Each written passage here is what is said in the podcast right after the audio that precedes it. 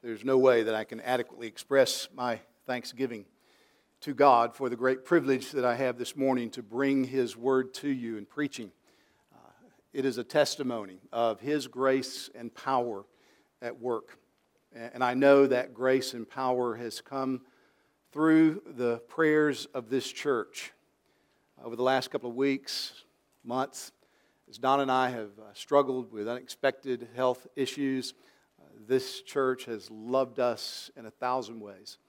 And I can't begin to even understand, much less try to communicate to you all of those ways. But nothing, nothing has been greater than your prayers for me and asking the Lord to help and His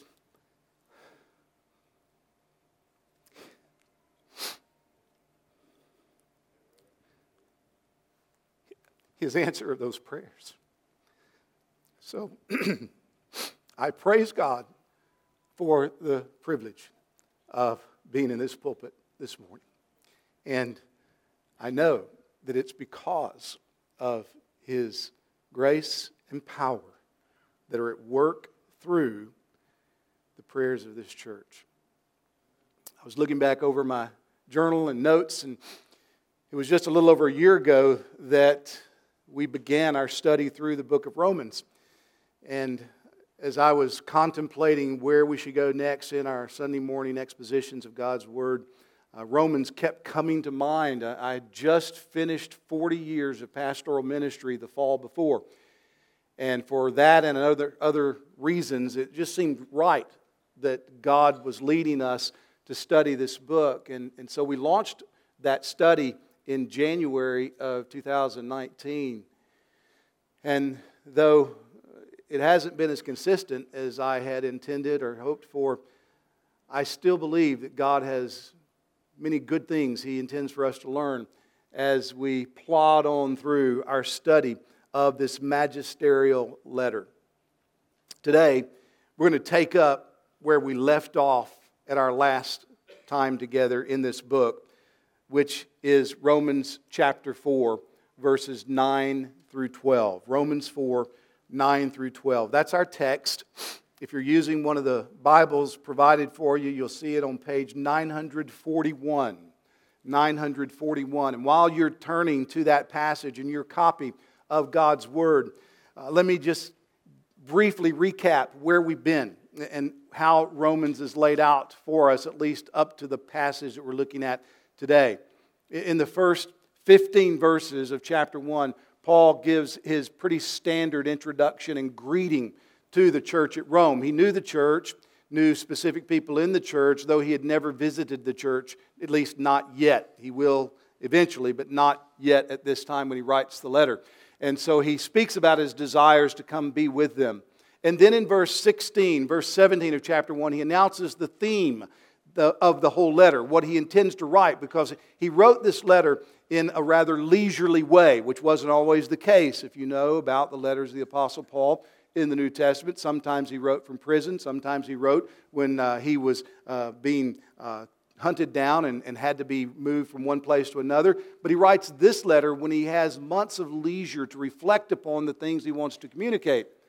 And so we have in Romans the closest thing to a systematic treatment of the gospel of God's grace. And he announces that in chapter 1, verses 16 and 17. He says, I'm not ashamed of the gospel because it's the power of God to salvation for everyone who believes, to the Jew first and also to the Greek. And then he says in verse 17, For in it the righteousness of God is revealed from faith to faith.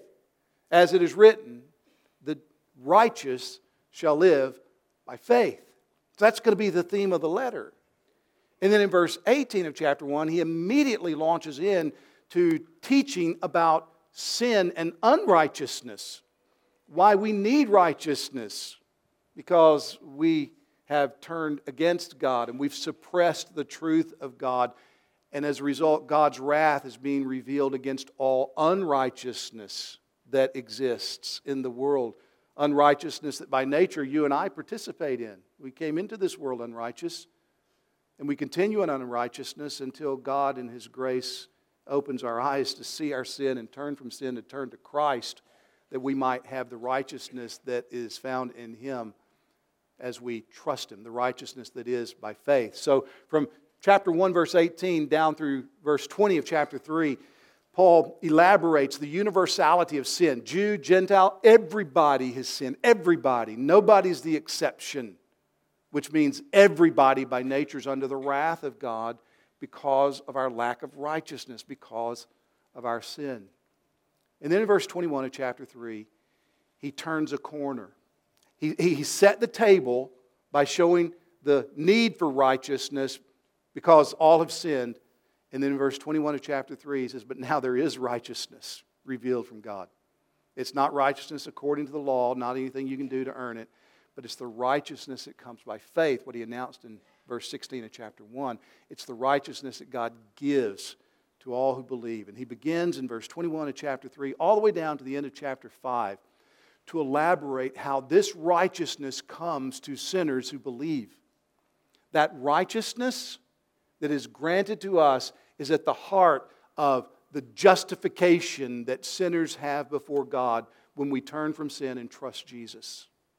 And so that's where we are in chapter 4, in the midst of our study of this letter. Paul is elaborating the idea of being justified by God's grace as we trust in Jesus Christ, the righteous one.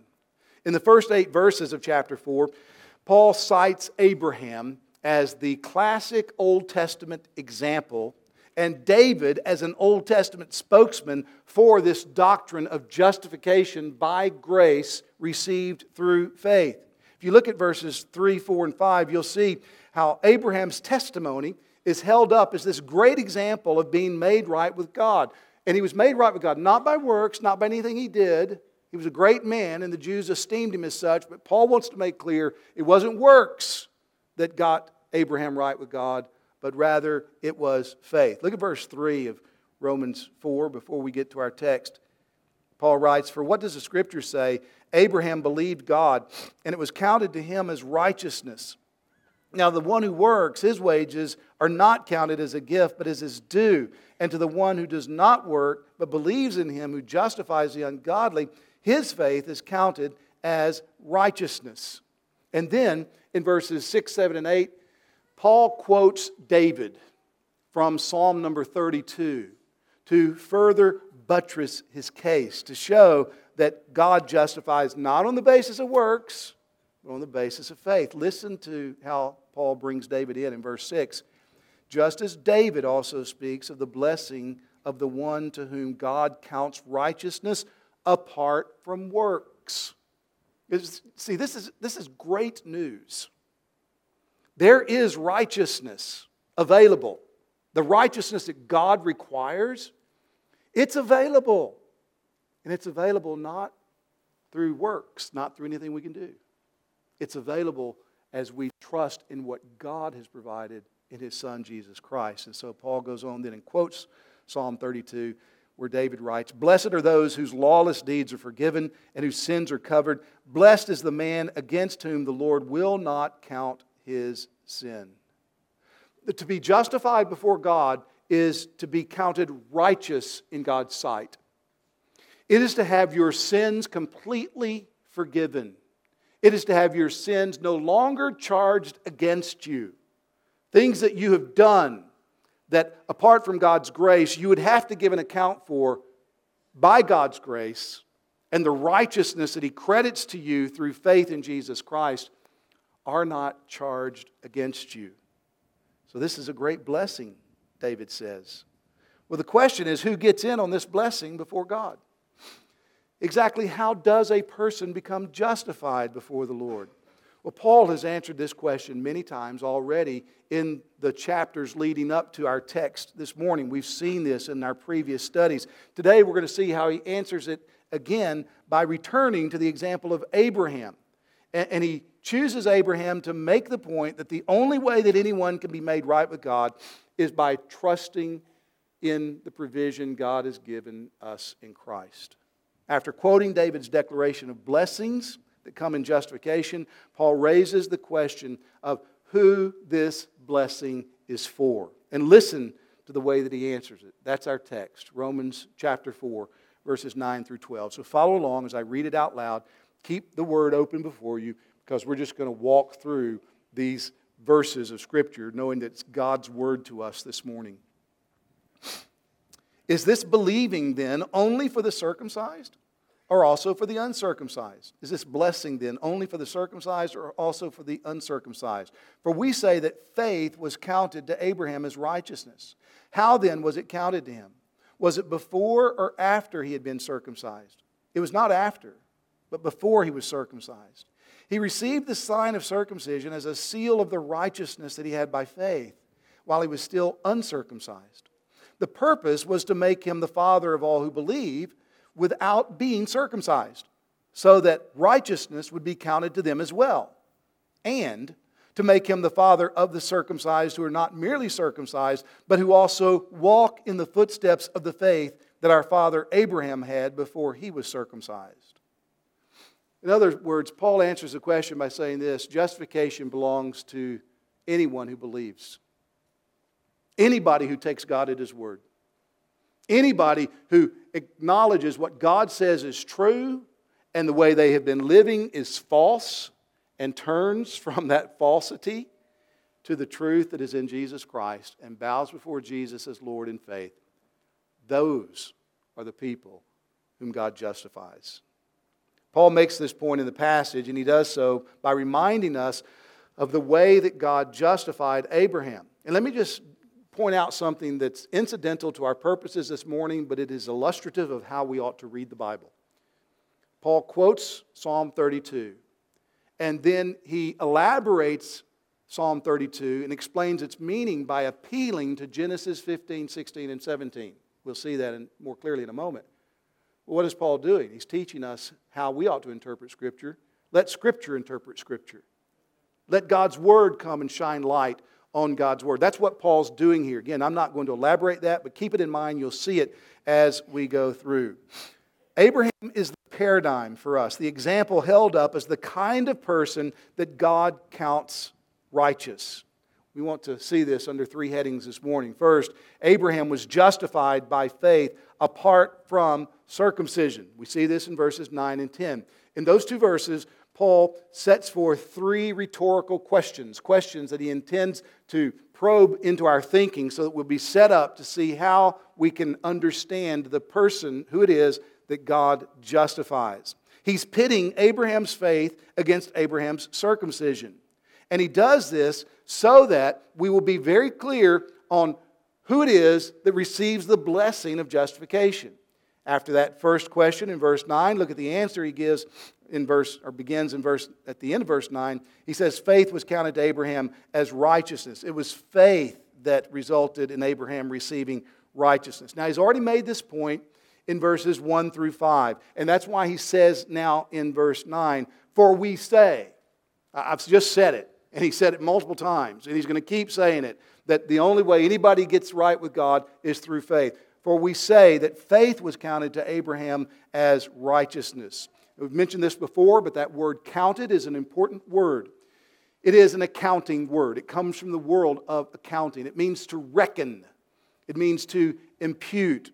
It was used to describe the keeping of records for commercial accounts, debits, and credits. And so if you have a plus counted to your account, then you have credited to your account that which you didn't have before. That's what Paul has in mind here. What he's saying then is that righteousness was imputed to Abraham through faith. God credited Abraham with righteousness through the faith that Abraham had in God's promised provision. Now, Abraham, again, is the classic example of a man who is right with God, a man whom God justified. None of the Jewish readers that Paul was addressing in the church at Rome would have questioned this. If you'd asked them, well, who's the, the most righteous man? Who's the man that is the great example that we should follow? Who's the father of our faith? They would have all recognized Abraham to be the answer to that question. Well, the question we need to ask that Paul sets before us next then is okay, if Abraham is the great example, the paradigm of the righteous man in God's sight. How did that happen? How did he get that status? And what did he do to earn that designation? He makes this point by first asking two questions. Do you see it in verse 10? How then was it, the righteousness, counted to him, to Abraham? Was it before or after he had been circumcised? Abraham was justified by faith before he was circumcised, not after he was circumcised. Verse 10 goes on to say, It was not after, but before he was circumcised. What is Paul doing? He's appealing to Old Testament history here in order to make a theological point. He's looking at the timeline of Abraham and God's dealings with Abraham so that we can understand how and when God dealt with Abraham that resulted in his status as justified before God. And he does this so that you and I might understand who receives the blessings of justification. Who can get in on this? Who can be counted righteous before God? Abraham's example teaches us this. So Paul refers to what God did in Abraham's life as it's recorded in Genesis 15, 16, and 17. Earlier, Don read a portion of Genesis chapter 15. If you go to Genesis 17 and go backwards, you'll see the point that Paul is making that God justified Abraham before he was circumcised. Because in Genesis chapter 17, we have a record of Abraham being circumcised.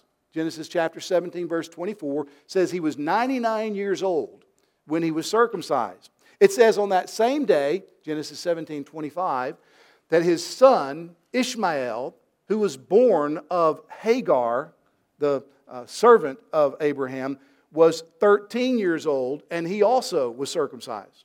So Abraham and Ishmael were circumcised on the same day. Abraham was 99 years old, Ishmael was 13 years old. That's Genesis 17. You go back to Genesis 15 when God announces his covenant with Abraham.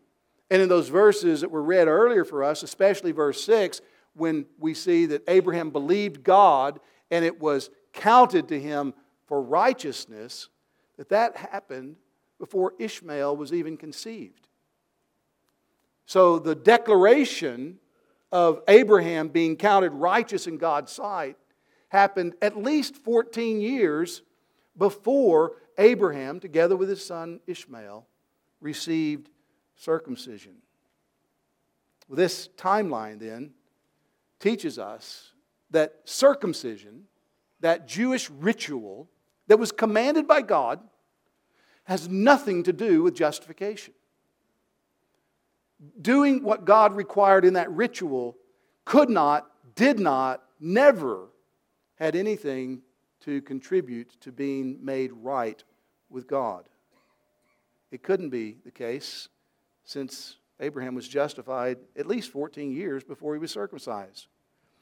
The only way that God ever has or ever will receive sinners and accept them as righteous in his sight is by grace through faith plus nothing. You can't do anything to earn it.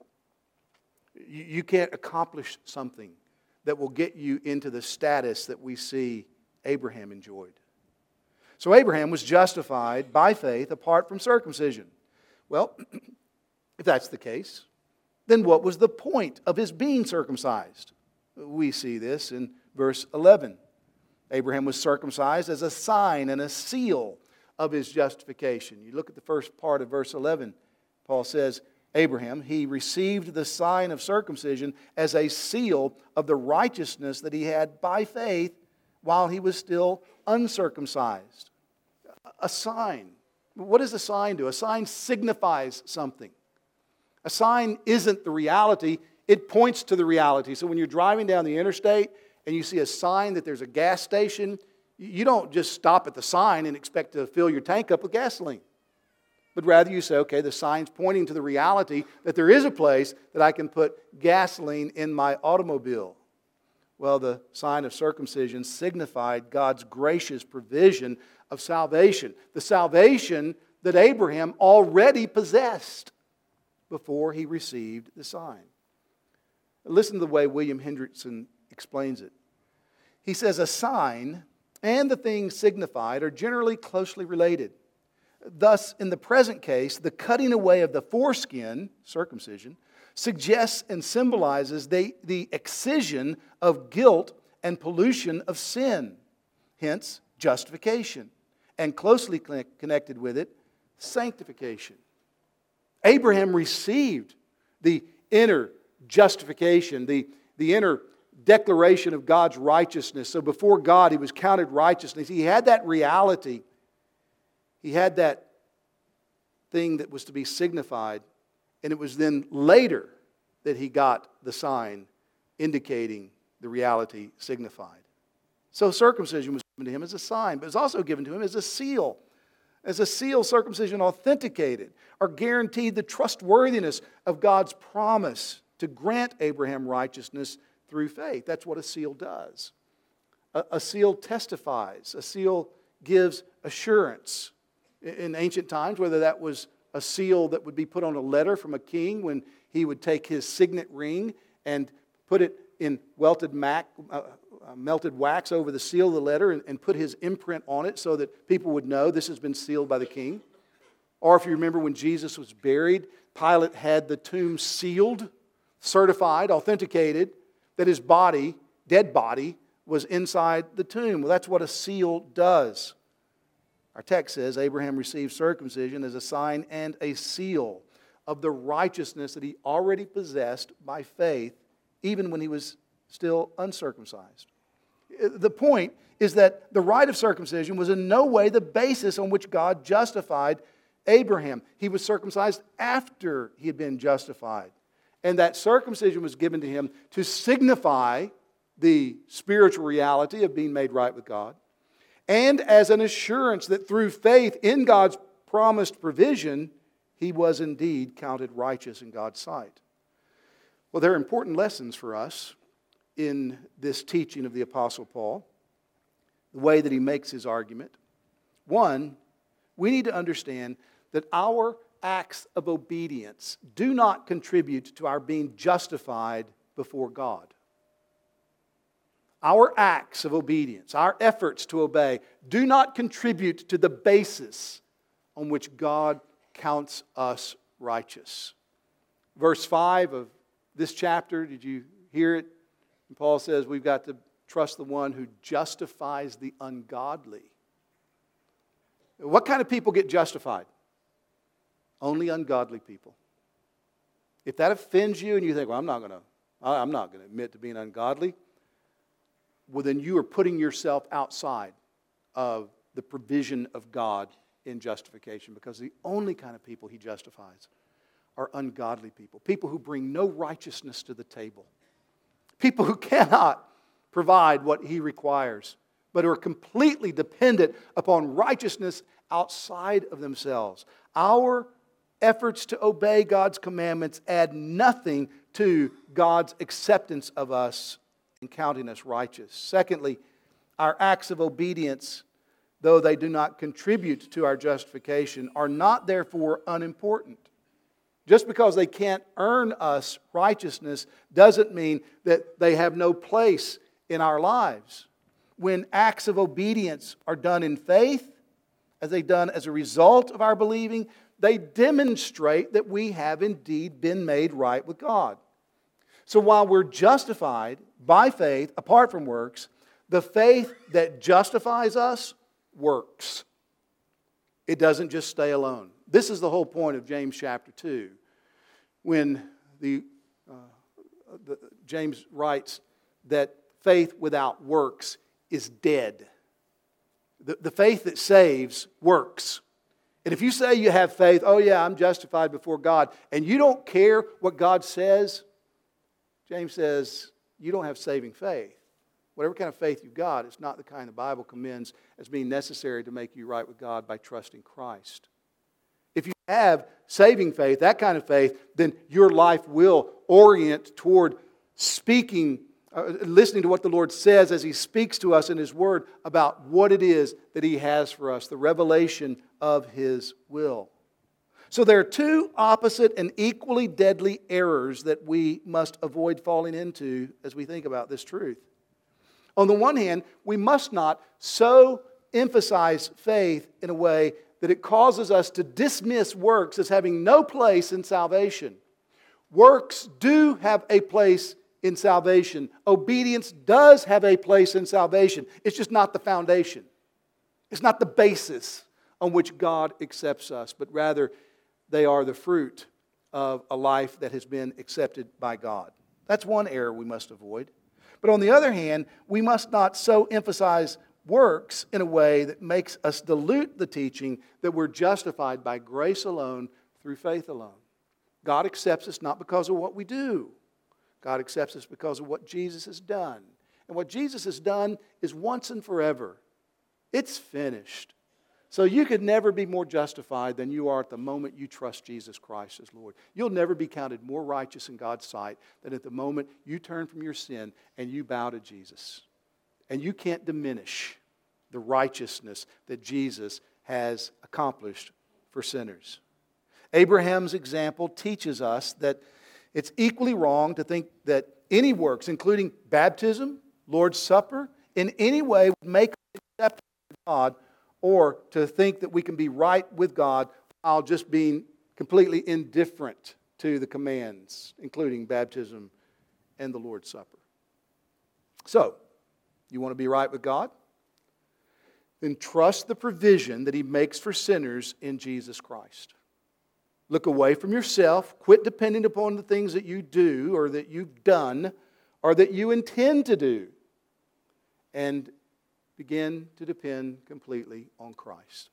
Give yourself up to Christ. Rest in Him. Hope in Him. Believe that He's done everything necessary for somebody like you to be accepted by God. When God says that whoever believes in the name of the Lord Jesus will be saved, he is making a promise. And for you to be saved, for you to be justified, you must believe that promise. You must take God at His word. And if you'll trust Christ with that kind of simple faith, then you will be counted righteous in His sight. There's, there's no sin that will ever be charged against you again. You won't have to live in the terror of having to pay for your sin because you can be assured that your Lord, whom you're trusting, has once and forever paid for your sin by his death on the cross. If you're already trusting Christ, then you are a believer, and Jesus is your Lord. And so I want to ask you well, then, are you living in submission to his Lordship? Are you obeying his commandments?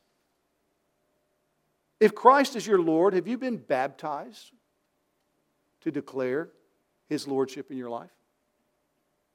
Have you said, as a believer in Christ, I publicly make known my union with him by obeying him in this call, this command that he gives to be baptized. The scripture says, repent and be baptized. It's the responsibility of anyone and everyone who hears this good news. And so if you count yourself a Christian, if you say, Jesus is my Lord, you're counting on Christ, you're trusting Him, and yet you have not been baptized, and friend, I would ask you, why not?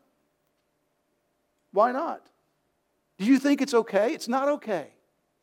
Uh, because you can't make yourself right with God by being baptized or doing anything else doesn't mean that you're free to disregard what the Lord whom you depend upon calls you to be and do.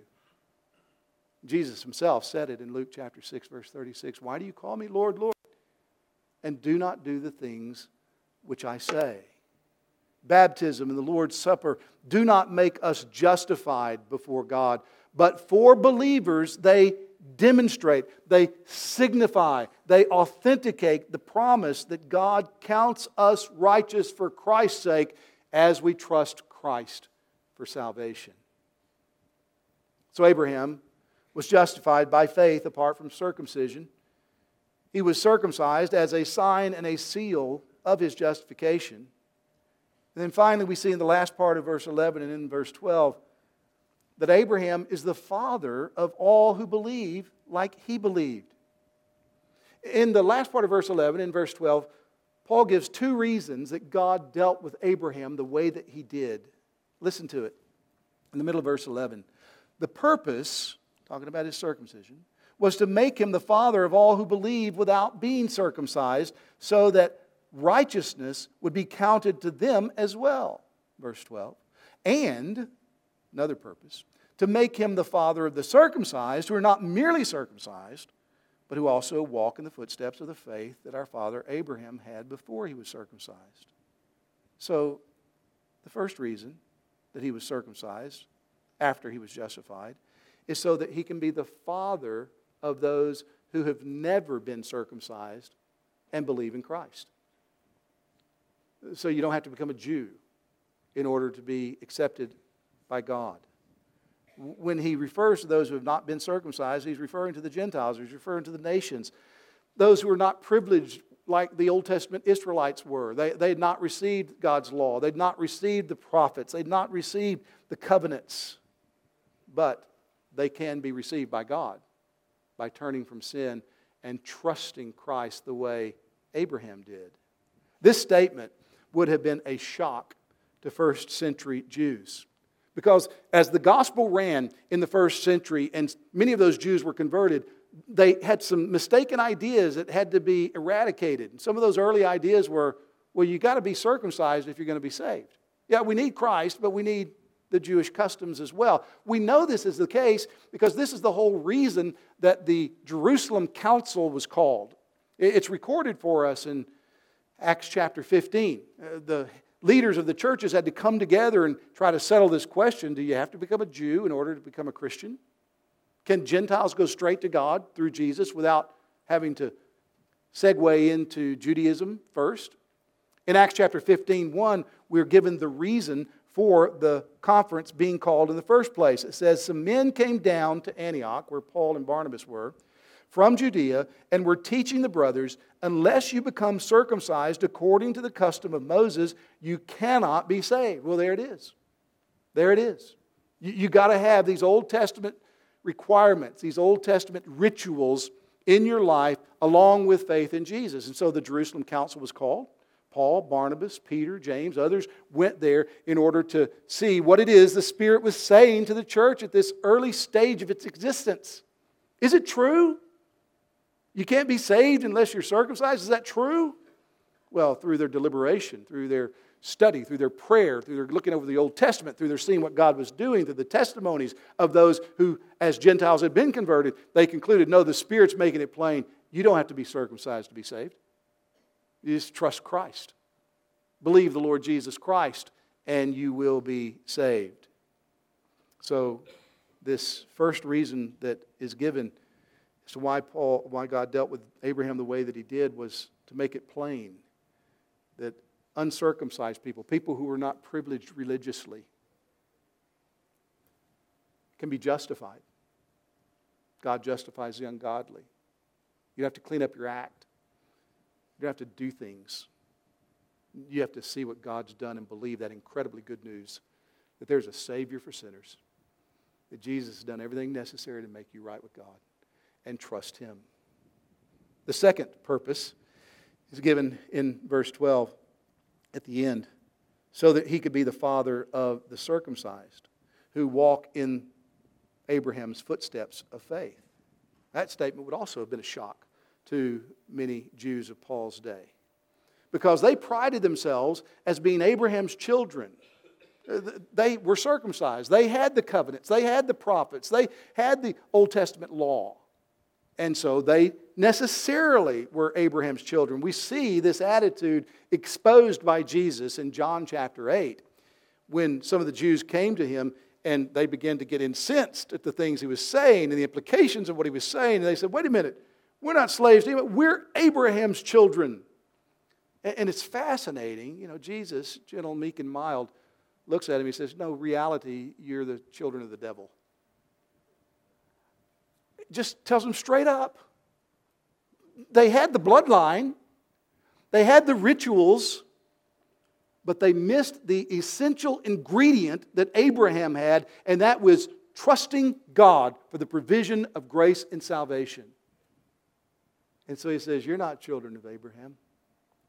You see, it's, it's not a matter of who your parents are, it's not a matter of your lineage, your genealogy. It doesn't matter where you came from. To be a child of Abraham requires more than being in his bloodline, it means having Abraham's faith. Being circumcised, being a Jew, is not enough. Apart from faith, none of that matters. It's the same thing that Paul teaches elsewhere. Three times in his letters, in the letter to first in 1 Corinthians and Galatians, he says, circumcision means nothing, uncircumcision means nothing. The, the, the point Paul's making here is look, whether you've had religious advantages, whether you've had religious disadvantages, whether you grew up in a home that taught you the Bible and you went to church every Sunday, or whether you've never darkened the doors of church, here is the way that God will accept you as righteous. He'll grant you righteousness. It's not by what you've done, what you do, what you plan to do, it's by trust, trusting Jesus Christ as Lord. Man, that's great news. I mean, that's really good news. If you stop and think about your own life and you let the Word of God evaluate you and see how far short we fall from what God requires. You think, what hope is there for the likes of me? Here it is trust Jesus Christ. God's done it all. What you need has been provided. If you'll renounce yourself, your sin, you'll quit living the way you've been living, trying to make things work on your own, and bow to God and say, God, I take it your word. Jesus Christ is Lord. He will count you righteous. This is amazing news.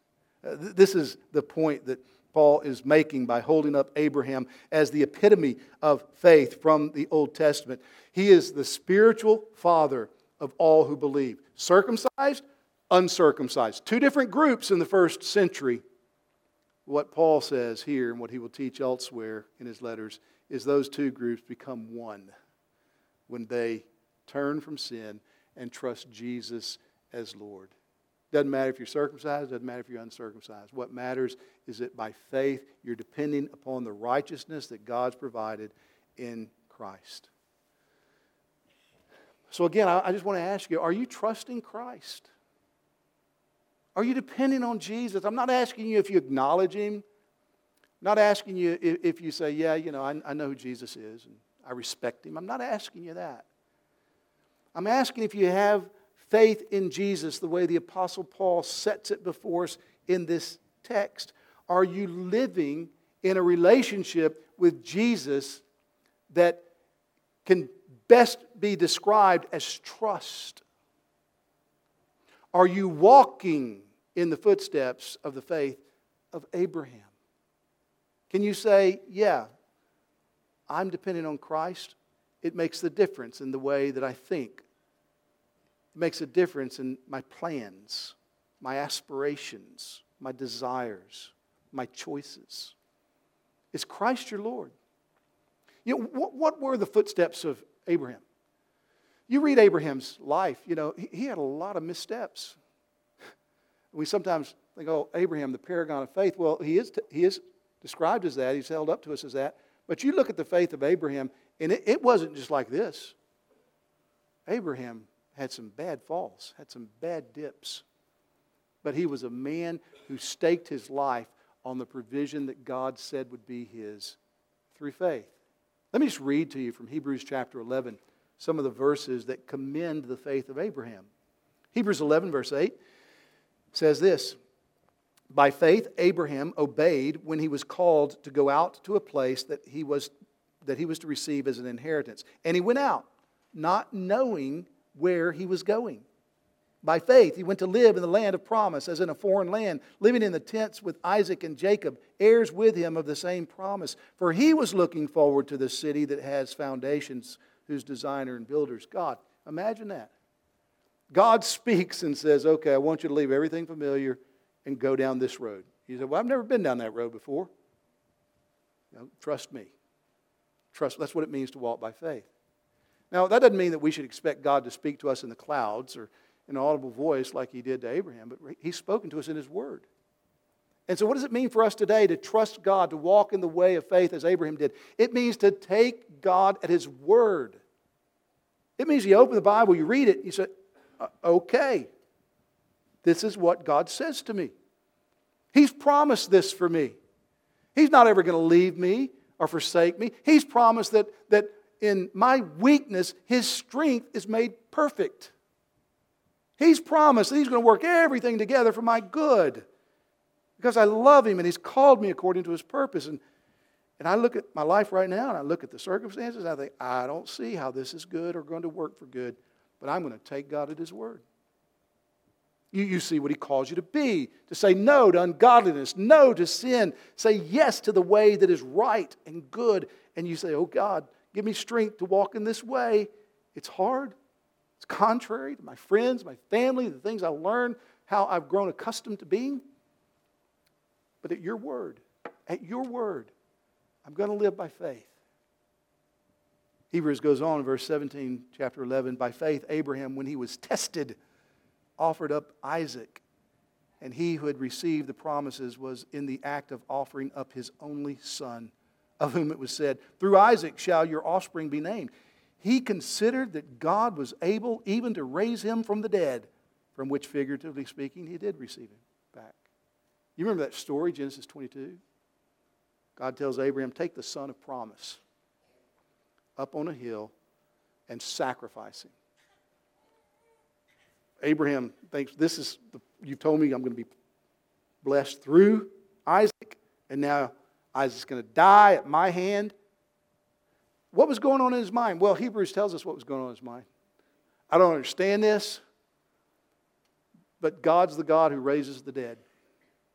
God can raise him from the dead. Brothers and sisters, we have so much clearer understanding of that than Abraham could have had because we have a risen Savior. God has raised Jesus from the dead. So you look at the pathway that His Word prescribes for you to walk, and you think, this feels like death. I don't see a way back from this. Well, if you die, guess what? You die in the hands of the God who raises the dead.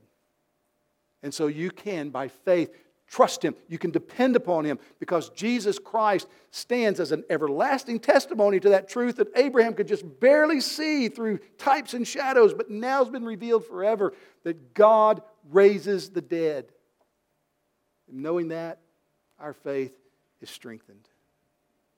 So, what is faith? It's simply taking God at His word, it's believing Him, trusting Him, believing that He sent His Son, the Lord Jesus, into the world to save sinners believing that Jesus has done everything God requires of us, counting on His righteousness, the righteousness we need, He earned by His life of obedience.